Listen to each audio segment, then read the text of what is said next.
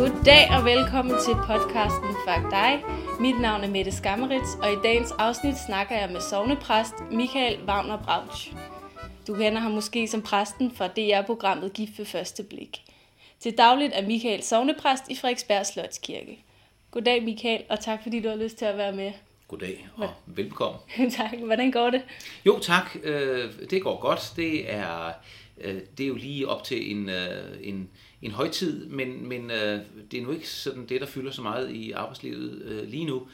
Det er alt det daglige arbejde med øh, øh konfirmander og begravelser og øh, menighedsrådet. Og der, der er altid meget at lave for en præst. Vi er jo nogle af de øh, få, der har seks dages arbejdsuge øh, og den syvende dag, hvor man jo så kan holde fri, der ved jeg, at der er rigtig mange præster, som, som synes, åh, nu er der sådan fred og ro til, at man lige kan skrive en prædiken, eller sådan, fordi så bliver man ikke forstyrret af alle mulige andre. Så, så det, man arbejder sådan lidt øh, sådan, øh, døgnet rundt, eller i hvert fald sådan, øh, det bliver meget sådan øh, 24-7, hvis man ikke passer på at holde sin fridag. Ja, fedt. Ja, for det vi skal tale i dag om, det er jo selvfølgelig det at være præst. Og så bliver jeg nødt til at spørge, hvor lang tid har du været præst? Det har jeg været siden øh, 2002. Jeg kom lidt uh, sent i gang, uh, så det vil sige, jeg har, jeg har været præst øh, i øh, 14 år. Uh, nu 14,5 år. Og øh, jeg kom lidt sent i gang med det. Jeg har lavet alle mulige andre ting i mit liv. Øh, jeg er absolut fortaler for, at, øh, at man skal give sig god tid. Og altså, øh, mine 20'ere, dem, dem brugte jeg på alle mulige ting, forskellige uddannelser. Jeg læste filosofi, og jeg blev udlært i en bank, og det, jeg, lavede, jeg lavede mange forskellige ting. Jeg gik på en teaterskole og sådan noget. Øh, boede i Paris i nogle år og arbejdede dernede. Og øh, så først som 29-årig øh, fandt jeg ud af, at, øh, at jeg skulle være præst. Og det kom absolut som et, øh, det, det kom som et kald. Altså det er jo øh, sjældent måske, at folk de taler om, at man har fået et kald til noget, men jeg fik øh, decideret kald. Jeg For mener, Gud? ja, Nå. bestemt. Jeg, øh, øh, jeg mener ikke, det er min egen øh, opfindelse, at jeg skulle være præst, fordi altså, det ved jeg ikke, hvordan jeg skulle være kommet frem til det. Så det var noget, der lige pludselig stod meget lysende klart for mig, og så var der jo ikke andet for, end at gå hen på universitetet og, og høre, hvad det indebar, hvad man så skulle læse, og hvordan det sådan skulle fungere. Ja, og øh, hvordan øh, bliver man egentlig præst, ja?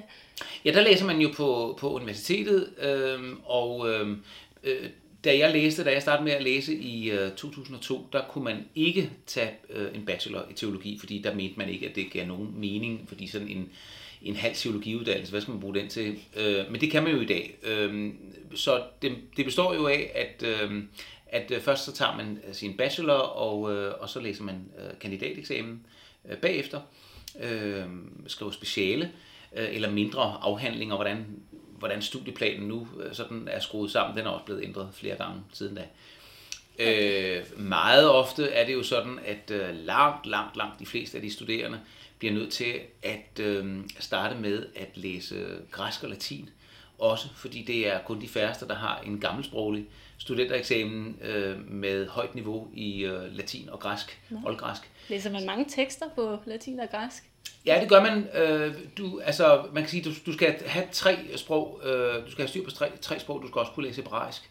Fordi du skal læse, man skal læse Bibelen på originalsproget. Altså, alle oversættelser er jo et valg. Så, øh, mm. så det betyder, at øh, man, man skal kunne teksten på originalsproget, sådan, så man selv kan finde ud af, hvad er det egentlig, der står. Der er jo nogle, der er jo nogle ord, som øh, godt kan være anstødsten til nogle ting, hvor man siger, står der virkelig det? Øh, ja, men, men altså, det der menes med ordet, altså den farve, det har, det er jo mere over i den retning, at sådan og sådan og sådan. Så det var, man, man, skal, man skal kunne læse Gamle Testamente på hebraisk, og Nye Testamente på oldgræsk, øh, og latin, jamen det er jo fordi, øh, øh, der er simpelthen så mange øh, kirkehistoriske tekster, der er skrevet på latin, øh, så det skal man også kunne. Øh, og når man så har taget sin, øh, sin kandidateksamen, og øh, det er jo sådan noget, der er nummeret til 6 år eller deromkring. Øh, det er jo en af de længste. Øh, øh, så øh, skal man på pastoralseminaret, som var øh, fire måneder. Og, øh, og først derefter kan man øh, blive præst. Øh, jeg brugte så 10 år på universitetet, fordi øh, jeg havde altså, Ja, så, så jeg var jo 29, da jeg startede, så jeg havde været ude at arbejde, og, mm. og det vil sige, det var sådan lidt svært for mig sådan at, at, at glemme arbejdslivet, så jeg var også ude at arbejde, og det betyder, så var der jo nogle eksamener, jeg, jeg ikke kunne tage, fordi jeg kunne simpelthen ikke nå at læse op til det, øhm, og så må man jo læse lidt længere, og så må man jo udskyde de der eksamener, og, og det var ikke noget problem. Øhm, jeg brugte 10 år inde på universitetet, og, øh, og så var jeg øh, klar. Til sidst var jeg også meget klar. Jeg var meget, meget moden til, og ja, okay. lige blev jeg også lidt træt af at læse. Så var det sådan, at nej, nu må jeg simpelthen forklare det her. Og så øh, ud og på pastoralseminariet, og så søger man jo præstestillinger. Øh, og så øh, er der jo ikke, altså man står jo ikke i mesterlager eller sådan noget, men det, det er, altså... Man bliver smidt direkte ud. Ja, det gør du. Altså din første begravelse, det er en rigtig begravelse øh, ja. med det hele. Du står ikke som, som føl. Øh, første gang du virer nogen, så, ja, så har du, når du siger, at de er gift, så er de gift med hinanden, og, okay. og så videre, så videre, ikke? Dit første konfirmandhold og sådan noget. Du, altså, øh, så man bliver kastet direkte ud i det. Og der kan man sige, der er mange ting, man ikke sådan decideret lærer. Altså, øh, man kan sige, der er tre områder, som, som fylder rigtig meget i præstearbejde. Det er psykologi, det er pædagogik, øh, og det er retorik. Øh, altså, øh, pædagogik, det er jo alle dem, man underviser, og det er jo ikke bare konfirmander. Der er også minikonfirmander, øh, det er dem i 3. klasse. Ja. Men der er også alt det, du, øh, altså når du hele tiden skal, skal formidle stof. Vi er jo med, både fra babysalmesangen og når, med de to måneders øh, små babyer, øh, og så faktisk helt op på, på plejehjemmet. Så vi har jo mennesker i alle aldre. Psykologi, det er jo, øh, ja, det er jo sjælesorg, det at kunne sætte sig ind i andre folks øh, sjæleliv, følelsesliv, og, og, og ligesom sådan kunne hjælpe dem lidt på vej. Ikke som psykologen, men, men man skal dog kunne noget psykologi. Øh, og så er der jo retorik. Øh, du skal jo holde en frygtelig masse taler. Altså ja. man skal jo simpelthen skrive en masse taler. Ikke? Mm.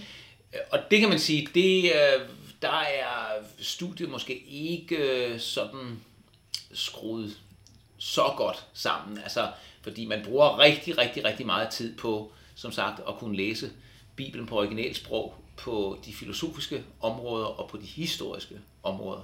Øh, og det er jo også vigtigt. Så bliver man teolog, øh, men man bliver ikke præst af at læse på universitetet. Det gør man så også på universitetet en stor dyd ud af, mm. at fortælle, at vi uddanner altså ikke præster, vi uddanner teologer.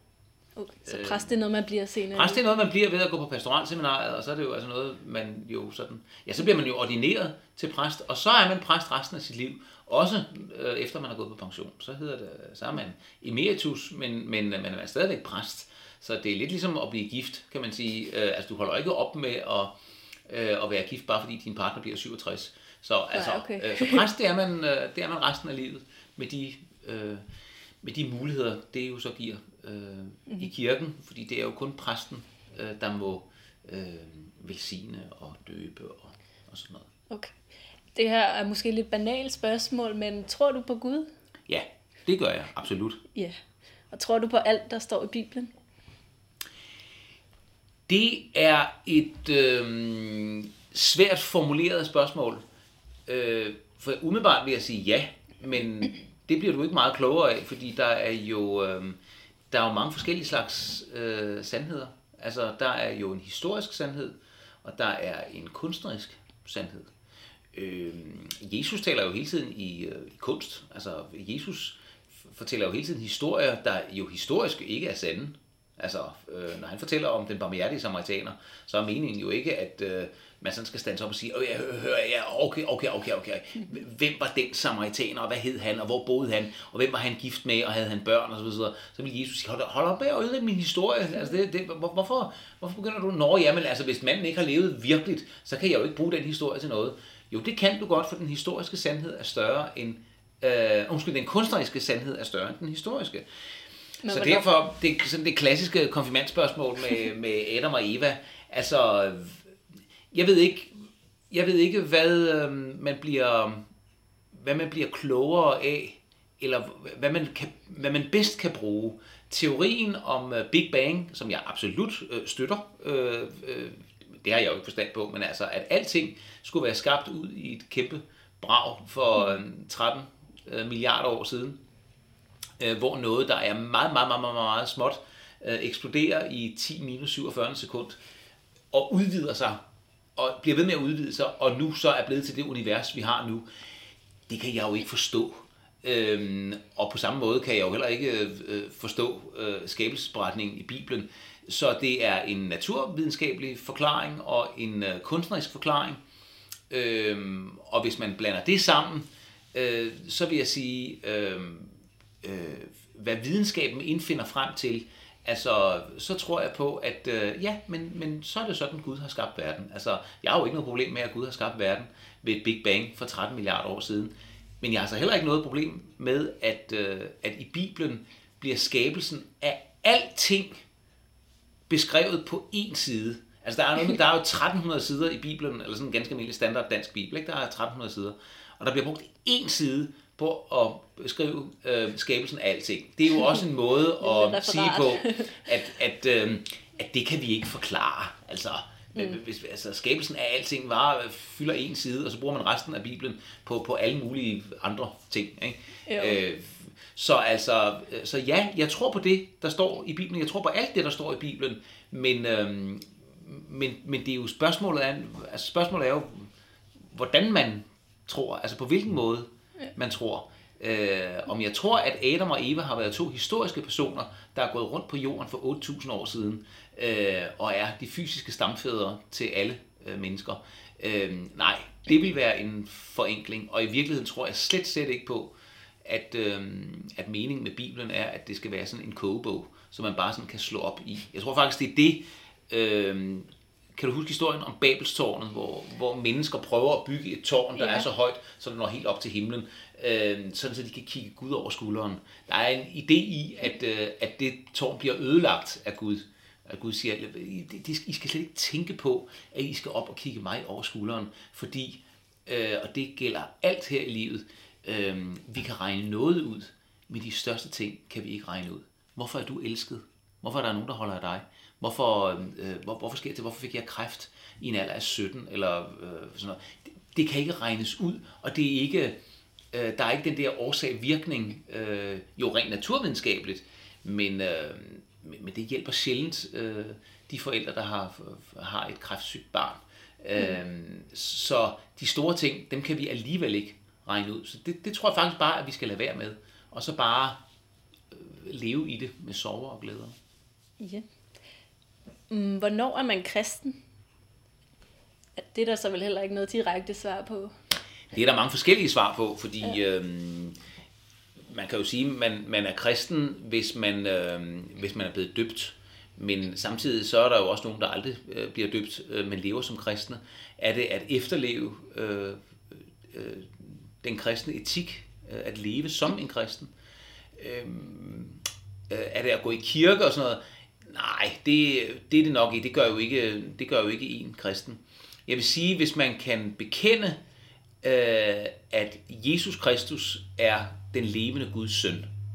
Det er sådan en meget klassisk og meget gammeldags, men også en meget præcis formulering. Altså hvis man kan sige, øh, øh, Gud er en, men viser sig på tre forskellige måder. Der er en Gud fader, en Gud søn og en Gud helligånd. Det vil sige, at Gud har inkarneret sig, altså iklædt sig kød som Jesus, og det vil sige kommet os i møde, ligesom et menneske. Øhm, og så er Gud til stede øh, som ånd, når vi kan mærke, at, at, at det virker. Altså lidt ligesom en forelskelse, ikke? Mm. Man kan mærke, at det virker, at, øh, at øh, jeg er troende, og det er rigtigt det her. Øhm, så er man så er man jo øh, kristen, hvis man kan hvis man kan mærke det, hvis man kan sige det. Øh, fordi det er jo også voldsomt at skulle sige ja til hele trosbekendelsen. Det gør man jo i dåben, øh, og nogen gør det også i konfirmationen. Øh, men, øh, men forstår man så de ord, der står i trosbekendelsen? Jeg vil sige, hvis man kan bekende, at Jesus Kristus er Guds søn, øh, med hjertet, og ikke bare med munden, mm. men med hjertet, så er man kristen. Okay. Hvad er din yndlings bibelhistorie? Ej, det er et uretfærdigt spørgsmål. det er alt for svært. Altså, det er en stor bog. Ja, det er en stor bog. Der er jo mange fantastiske fortællinger. Øhm, jeg elsker historien om, øh, om Moses, der går ud i, i ørkenen øh, og møder en brændende tornebusk. Øh, og hvor han spørger ind i den brændende tornebusk, som den brændende tornebusk taler til ham. Og så spørger han, hvem er du, o hellige? og så lyder det derindefra, jeg er den, jeg er. Jeg er på hebraisk, det hedder Yahweh, eller Jave, eller Jehova. Så, så Guds navn er, jeg er. Jeg er den, jeg er. Øh, og så ved øh, Moses jo godt, at det er Gud, der taler til ham. Øh, og der lærer han noget meget vigtigt. Han lærer øh, dels, at Gud altid er den Gud er. Det vil sige, at Gud er noget uforanderligt. Men samtidig lærer han også, at det er vi mennesker aldrig. Vi mennesker er altid på rejse. Vi er, mennesker ændrer os altid. Vi er aldrig dem, vi var, øh, når man har hørt den her podcast, så har man ændret sig en lille smule. Mm. Ikke ændret sig ret meget. Ja, ja, og vi har ikke ændret os ret meget, men vi ændrer sig en lille smule. Ja. Så den kan jeg godt lide. Jeg kan godt lide øh, historien om Jakobs stien, øh, også i det gamle testamente. Øh, Jesus fortæller jo mange fantastiske historier. Altså, når du nu vrider armen om på ryggen af mig, og jeg skal sige en, så vil jeg måske sige, øh, når Jesus fortæller om den fortabte søn. Øh, det, det, det er en fantastisk historie, øh, hvor det ender med, at øh, den her søn, som jo ellers har vendt sin familie ryggen øh, og, og brugt hele formuen, øh, vender om øh, meget ydmyg og tænker, jeg skal bare arbejde ude i svinestallen hos min far. Jeg, skal ikke, jeg ved godt, jeg må ikke kalde mig selv for min fars søn, fordi det kan jeg ikke tillade mig. Øhm, og hvor faren bare løber ham i møde og siger, min elskede søn, du er jo og det er Gud, der løber mennesket i møde, som det fejlagtige menneske. Ikke? Mm. Øh, og så elsker jeg, at den slutter af med, at der, stod, at der står, øh, og så gik de ind og holdt en fest. Fordi det er det, det handler om. Det handler om fest og kærlighed. Det er godt. Øhm, hvordan er det at have præstekjole på? Især den der halsting. Den ser ikke særlig behagelig ud at have på. Det kan man ikke mærke. Man kan ikke mærke, at man har halstingen på. Det er for den gamle puderkrav. Det er for den gang, man gik med ryg og pudrede sine rykker. Øhm, Nå. så du kunne da godt tage en par ryg på, når du holder Det kunne jeg godt, det ja. kunne jeg godt, øh, det ville, øh, det kunne jeg godt. Øh, altså meget er jo muligt, men det er, jeg er bange for, at det ville fjerne fokus for det, jeg så skulle sige. Øhm, men den der puderkrav, den er nu ikke, øh, den kan man nu ikke rigtig mærke, man har på. Jeg vil sige, når man tager kjolen på, så iklæder man sig et embede, og så kan man nogle ting, som man ikke kan, når man ikke har kjole på. Som for eksempel?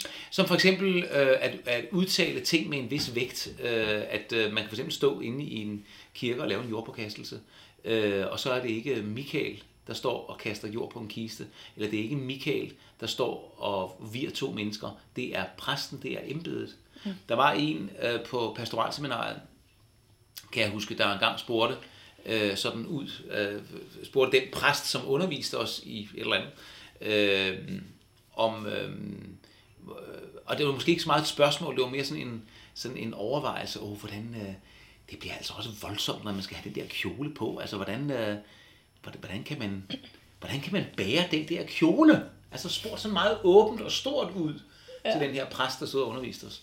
Og så sagde præsten meget klogt, øh, det er ikke dig, der bærer kjolen. Det er kjolen, der bærer dig. Så embedet bærer dig. Så det er embedet, man, man tager på. Og det, øh, på den måde er det ikke øh, mere anderledes, end, øh, end når politiet tager en uniform på, eller når alle mulige andre tager en uniform på, og dermed iklæder sig et embede. Øh, at det så er en øh, meget, meget gammel øh, borgerdragt fra, øh, fra Luthers tid, det var jo fordi, han ikke ville have, at øh, han synes, det var dumt, at man skulle iklæde sig specielt kirketøj. Præsten skulle ikke, altså alle, alle døbte er præster, sagde han, og det tror vi på som lutheranere. Mm. Alle døbte er, er præster. Så det var datidens hverdagstøj? Ja, det var hverdagens hverdagstøj, i hvert fald hvis man var universitetsprofessor, som han var. Mm. Så det var hans universitetstøj. Øhm, men så er det jo bare blevet frosset fast i tiden. Øh, her i Danmark, jo ikke i de andre lande, men her i Danmark er vi vildt gammeldags, hvad det angår. Men, men nu er der jo ikke nogen, der tænker på det som en, som en 500 år gammel borgerdragt fra, fra middelalderen. Øh, I dag, der ser folk en præst, og så siger de, sådan ser en præst jo ud. Yeah. Og så er det jo meget udramatisk, egentlig. Ja, yeah, det må man sige. Øhm, spiser du nogle gange nadvaren som en snack, hvis man er lidt sulten? Nej. Nej, det smager heller ikke særlig godt. Nej, det smager ikke så meget. Nej, det må man sige. Det er nok den bedste beskrivelse af det. Øhm, hvad er det hårdeste ved at være præst? Øh, men det hårdeste, jeg vil sige, øh, det kan altid være lidt, øh, lidt ærgerligt, når man øh, som præst igen og igen og igen støder ind i folk, øh, der er spirituelt dogne, eller som ikke, øh, som ikke gør sig umage. Altså som for eksempel, øh, som for eksempel starter med at sige, øh, jeg kan jo ikke tro på, at Gud er en gammel mand med lang hvidt skæg, der sidder oppe i himlen, så jeg kan ikke bruge kristendom til noget. Eller man siger, al religion fører til krig og ulykke. Altså religion er roden til alt ondt. Mm. Så står man jo forbundet af en bakke, hvor man tænker, øj, men der er godt nok, hvis vi skal cykle helt op på toppen af det bjerg her. Øh, det gør jeg jo med konfirmanderne, fordi det er jo sådan, at der er mange konfirmander, der har det i starten, øh, mm. præget hjemmefra jo, ikke? Øh, altså folk, der ikke, øh, der ikke gider gøre sig umage. Altså, det, det er jo ligesom, hvis jeg sagde, at alle slagtere er dogne. Det er sådan, hvorfor siger du det? Ja, hvorfor siger du, at, at præster kun arbejder om søndagen? Altså, det er jo, det er jo ikke andet end fordom. Det er jo ikke andet end, end altså, mm. det, det, kan vi jo ikke bruge til noget. Øh, så altså, det, det, det er måske sådan, åh, det er måske det sværeste ved at være præst. Det er, når man, når man godt kan mærke, at der er nogen, der gerne vil tale med dig, men samtidig starter med at have alle paraderne oppe og, og synes, at det er dybt åndssvagt, øh, det man repræsenterer. Fordi det, det må de gerne. De må gerne synes, det er åndssvagt, at jeg er præst, og de må også gerne synes, det er åndssvagt, at jeg er kristen. Men, men, øh, øh, men de lukker bare en masse døre. Altså, at, at, at, at, at, så, så bliver det så uinteressant, og så, så det bliver så usekset, altså på en måde. Det er sjovt, du siger det. Jeg vil tænke, at det hårdeste var begravelserne. Ja, det kan jeg godt forstå, du siger. Øhm, men der må jeg også sige, at øh, selvfølgelig bliver man også nødt til at være professionel med det. Og jeg vil sige, øhm, øh, i en begravelse kan du jo også øh, tale teologi. Altså der får du jo virkelig lov til at have en masse mennesker i et kirkerum, som er bumstille og virkelig lytter efter, hvad du siger, og virkelig har brug for et trøsteord, og virkelig har brug for at, at lytte. Mm. Øhm, bryllupper kan være sværere, fordi det er jo selvfølgelig meget mere festlige, men øh, der er det svært at få stoppet noget ordentlig teologi ind, ikke? Fordi der, der, der er det sådan lidt, der, der, bliver det sådan, der kan det godt blive lidt mere letbenet. Men det er jo dejligt, jeg elsker bryllupper, jeg har masser af bryllupper, og elsker at holde bryllupper. Øh, men altså, Øh, øh, det er ikke sjovt. Øh, selvfølgelig er det ikke sjovt at sidde med et, øh, med et øh, forældrepar, der har mistet et barn, der har mistet et lige barn. Altså, det er jo, det er jo forfærdeligt. Øh, men ved du hvad, det er, øh, det er lige så slemt for, for de folks naboer. Der, det tror jeg faktisk er værre for, for naboen, eller for søsteren, eller for, for de her menneskers forældre, eller øh, andre i omgangskredsen, øh, arbejdskollegaer, som skal se dem hele tiden. Jeg har et, øh, jeg har et professionelt apparat også, ikke? Øh, og, og øh, altså, man bliver jo ikke trænet øh, i barnebegravelser, fordi det er forfærdeligt, men, men, men det er ikke det, der er det sværeste ved at være præst, synes jeg. Nej. Øhm, på et år er der jo mange søndage, og der er jo mange gudstjenester, og der været også mange prædikner. Øh, genbruger man nogensinde sine prædikner? Det er jo sådan, at øh, der er to tekstrækker øh, på de lige år. Øhm, øh, der øh, prædiker man efter, den, øh, efter første tekstrække, og på de lige år på, efter anden tekstrække. Øh, og en tekstrække, det vil altså sige, det er, at hver søndag er der et stykke fra Bibelen, øh, et, en evangelietekst til at prædike over, og så næste år er det nogle andre til hver søndag, og så øh, tredje år, så starter vi så forfra igen. Øh, jeg har jo, øh, det her det er jo mit tredje embede, jeg har nu her på Frederiksberg. Øh, jeg har også været i Sydvestjylland, og øh, der er det klart, at øh, hvis jeg en søndag øh, skal prædike over en bestemt tekst, og jeg tænker, ja, jo, altså det, jeg kender jo teksterne rigtig, rigtig godt. Og så siger han, ja, men hvad kan man sige om det, hvad kan man sige om det? Hvad sagde jeg for otte år siden, øh, da jeg var i Esbjerg? Mm. Der, der, der var faktisk en meget god pointe. Der var faktisk et billede her, det synes jeg er rigtig, rigtig, det er faktisk rigtig godt. Så kan man godt tage det billede op, så kan man sige, jeg vil godt bruge det der billede igen, eller jeg havde en god anekdote, eller, eller en, en god historie, jeg godt ville øh, illustrere den her tekst med. Så kan jeg jo sagtens bruge den, det gør jo ikke noget, der er jo ikke, øh, højst sandsynligt ikke nogen, øh, der har hørt mig i Esbjerg, som også hører mig på Frederiksberg. Øh, så det kan man sagtens gøre. Øh, men jeg vil også sige, en prædiken er en, øh, det er en levende størrelse, og øhm, man kan ikke bare sådan øh, hive øh, en to år gammel prædiken ud, og så bare holde den fra start til slut. Det er der ingen præster, der gør, fordi øh, den skal også leve i, i øjeblikket, øh, og man skal være tæt på den i øjeblikket. Øh, så man sætter sig ned og arbejder på den, og, og hvis man så synes, at puha, nu synes jeg godt nok, det er svært at sige noget om det her, så kan man selvfølgelig sagtens kigge tilbage i en gammel prædiken og sige, har jeg, har jeg sagt noget engang, som egentlig var et meget godt øh, et meget godt billede. Hvad synes du om kulturkristne, der kun går i kirke juleaften? Jeg synes, det er dejligt, at de kommer i kirke juleaften. Nå, fedt. Altså, det er jo dejligt. Det er jo dejligt. Altså, det er, jo- jeg, jeg synes, hvis du havde spurgt mig, hvad synes du om kulturkristne, der ikke engang går i kirke juleaften, så vil jeg sige, ah, det er jo lidt ærgerligt. Jeg synes, at det- i det mindste, de skulle kigge ind juleaften. Øhm, så det synes jeg er dejligt. Jeg synes, det er, jeg elsker at få besøg i kirken juleaften. Jeg synes, det er pragtfuldt. Det er også altid hyggeligt.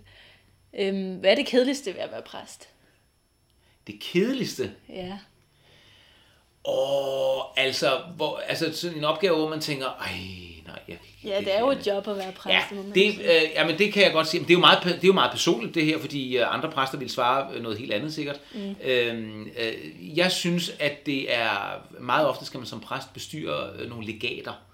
Øh, nogle fondslegater, altså noget, så skal man uddele penge, og det er ikke sådan, altså uddele penge, det er det sjoveste det. Men alt det der, hvor man skal sidde med regnskaber, og hvor man skal holde bestyrelsesmøder, og hvor man skal øh, skrive til civildirektoratet for at finde ud af, hvad kan man nu, og, og måske kan man ikke rigtig få brugt de penge, fordi fundatsen i det der legat øh, siger, at de skal bruges til noget ganske bestemt, og det kan man ikke rigtig, man kan ikke rigtig komme af med pengene, fordi ja, det er noget, der er lavet for 40 år siden, og i dag gør man ikke rigtig tingene på den her måde, så, så det er en masse arbejde, der ikke rigtig glæder nogen. Det vil jeg nok sige, øh, øh, legat arbejde, det vil jeg personligt sige, det synes jeg faktisk er det kedeligste arbejde, men ellers er det meget, meget varieret, det arbejde, vi laver. Ja, det kan jeg forestille mig. Øhm, hvordan er det at holde gudstjeneste for en kirke, hvor der kun sidder tre gamle damer? Det har jeg aldrig prøvet. Er det rigtigt? Der er lidt flere i din kirke. Altså nu, der er også mange fordomme omkring det der med de der kirker med tre gamle damer. Øh, altså ude på landet, helt langt ude på landet, der kan man virkelig have nogle svære odds, fordi man ligesom insisterer på at holde gang i nogle kirker, øh, som der måske egentlig ikke er brug for, men det er fordi, der måske er 8 km til den næste kirke. Øh, og så er det også meget, meget hårdt for et lokalsamfund, hvor alt andet også er lukket. Købmanden og skolen og øh, smedjen, og alt er lukket, og nu lukker de også kirken. Så derfor holder man jo gang i mange kirker. Mm. Øhm, og, og der er det selvfølgelig, på de kollegaer, der, der lever med den hverdag, der er det, øh, altså, der er det selvfølgelig tungt. Øh, og alle vil jo gerne have, at når man inviterer til fest, hvad vi jo gør en gang om ugen, øh, så vil man jo gerne have, at der kommer nogen til festen. Øh, men øh, øh, jeg ved ikke, altså, der sker, der er selvfølgelig de der søndage, hvor der ikke er så mange, men, men ah, det, det er jo ikke noget, jeg oplever så tit. Men, men, øh, men så vil jeg sige, så, så, så gør vi bare det. Hvis der sidder 15-20 mennesker, som måske ikke er så meget, øh, jamen, så er det også 15-20 mennesker, der nu er sammen om det her. Ikke? Og det behøver, behøver festen jo ikke at blive dårligere af. Nej, en lille intim fest. Ja. øhm, er det rigtigt, at man ikke må have sex, når man er præst? Ej, nu, jeg har tre børn. Det, det Så håber jeg svarer det på spørgsmålet. på Og min hustru er også præst, så, så det burde vel besvare det spørgsmål. okay. Øhm, kan du bedst lide det nye eller det gamle testamente? Øh, det er øh, to smukke sider af den samme sag. Øh, hele Gamle Testamente er jo optakten til Ny Testamente. Mm. Øh, Gamle Testamente er, kan være svært at forstå, fordi øh, hvorfor skal vi høre alle de der gamle historiske beretninger om, øh, hvad jødefolket render rundt og laver? øh, øh, og er i krig og, og, og en hævngær i Gud og sådan noget. Men det er alt sammen optakt. Øh, og øh, jeg vil sige, øh, jeg kan ikke bruge det gamle testamente uden det nye testamente. Øh, så hvis jeg var tvunget til kun at have et af dem med på en øde ø, så ville det være det nye testamente. Øh, det, fordi det, det er hele forløsningen, den er. Men øh, jeg vil nøde undvære nogle af dem. Da. Cool. Øhm, hvor mange gange har du læst Bibelen? Øh, jeg har aldrig nogensinde læst Bibelen fra start til slut. Øh, og det vil jeg også, øh, det vil jeg også sige, det jeg tror jeg ikke, der er så mange, der gør. Øh, på Radio 24 har, har man jo ikke, er man jo i gang med at læse hele Bibelen. Øh, sådan en lille bitte bid øh, hver evig eneste dag, og det er sådan et projekt, der tager jeg ved ikke, 10 år eller sådan noget, har de sat af til det. Ja. Øh, og det er jo frisk gjort. Øh, men jeg har jo læst øh, mange passager, har jeg jo læst rigtig, rigtig mange gange. Øh, jeg tror heller ikke, man, man får det maksimale ud af at øh, læse den fra start til slut, fordi de fleste de bliver vildt begejstrede over første Mosebog. Det er jo fantastisk. Det er jo alle de der historier, som alle kan huske og alle kender. Det er jo Adam og Eva og Noras ark og så videre. Øh, anden Mosebog, der er også rigtig mange gode, gode historier, øh, som mange godt kan huske. Tredje Mosebog, så begynder vi at dø lidt indvendigt, fordi øh, så kommer Moseloven og fjerde Mosebog og sådan noget. Så det er rigtig, rigtig hamper at komme igennem, og, øh, øh, og så, så bliver det jo fuldstændig fantastisk øh, senere i det gamle testamente, men mange dør sådan ret øh, hurtigt, øh, og derfor så skal man øh, lystlæse.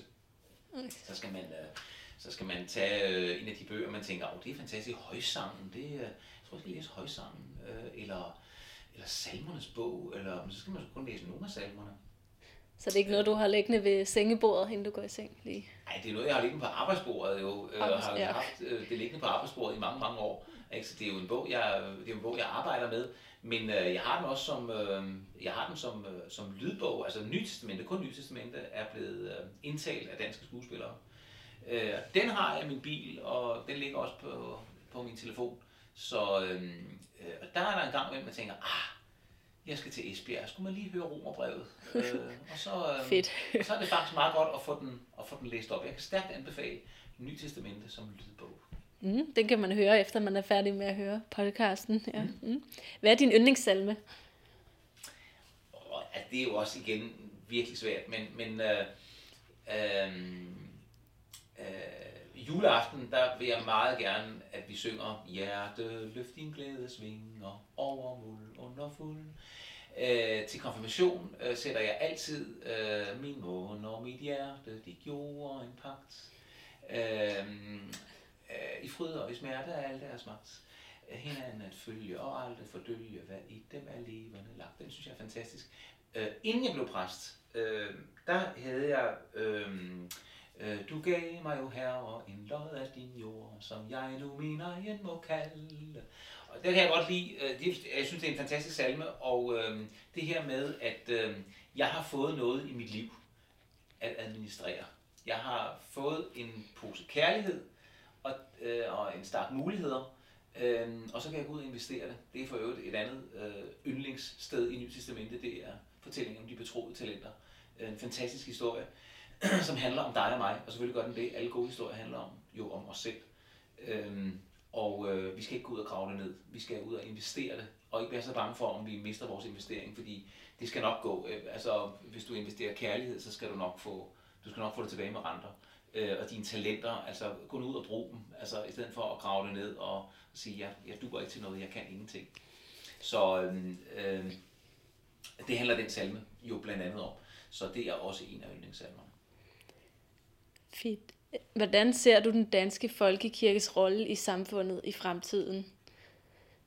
Dør den, eller bliver den stærkere? Den, øh, den vil være anderledes. Om 25 år står den anderledes, og om 50 år, om 100 år, så er den anderledes igen. Øh, den vil være stærkere på nogle punkter, øh, fordi det måske i højere grad bliver en tilvalgskirke. Øh, øh, hvis medlemstallet bliver ved med at falde, så på et eller andet tidspunkt, så øh, ophører det jo, altså så ophører ideen med at kunne kalde det en, en, en folkekirke, øh, så, øh, så må man jo, øh, altså så må man jo gå ud og, og med et sivkort og spørge, vil du være medlem, og det koster sådan og sådan, så bliver det ikke opkrævet over skatten. Ja. Øhm, så det bliver en anderledes øh, kirke, det tror jeg. Men det kan også godt være, at der, der kommer en eller anden vækkelse, sådan så lige pludselig, at øh, det går op igen.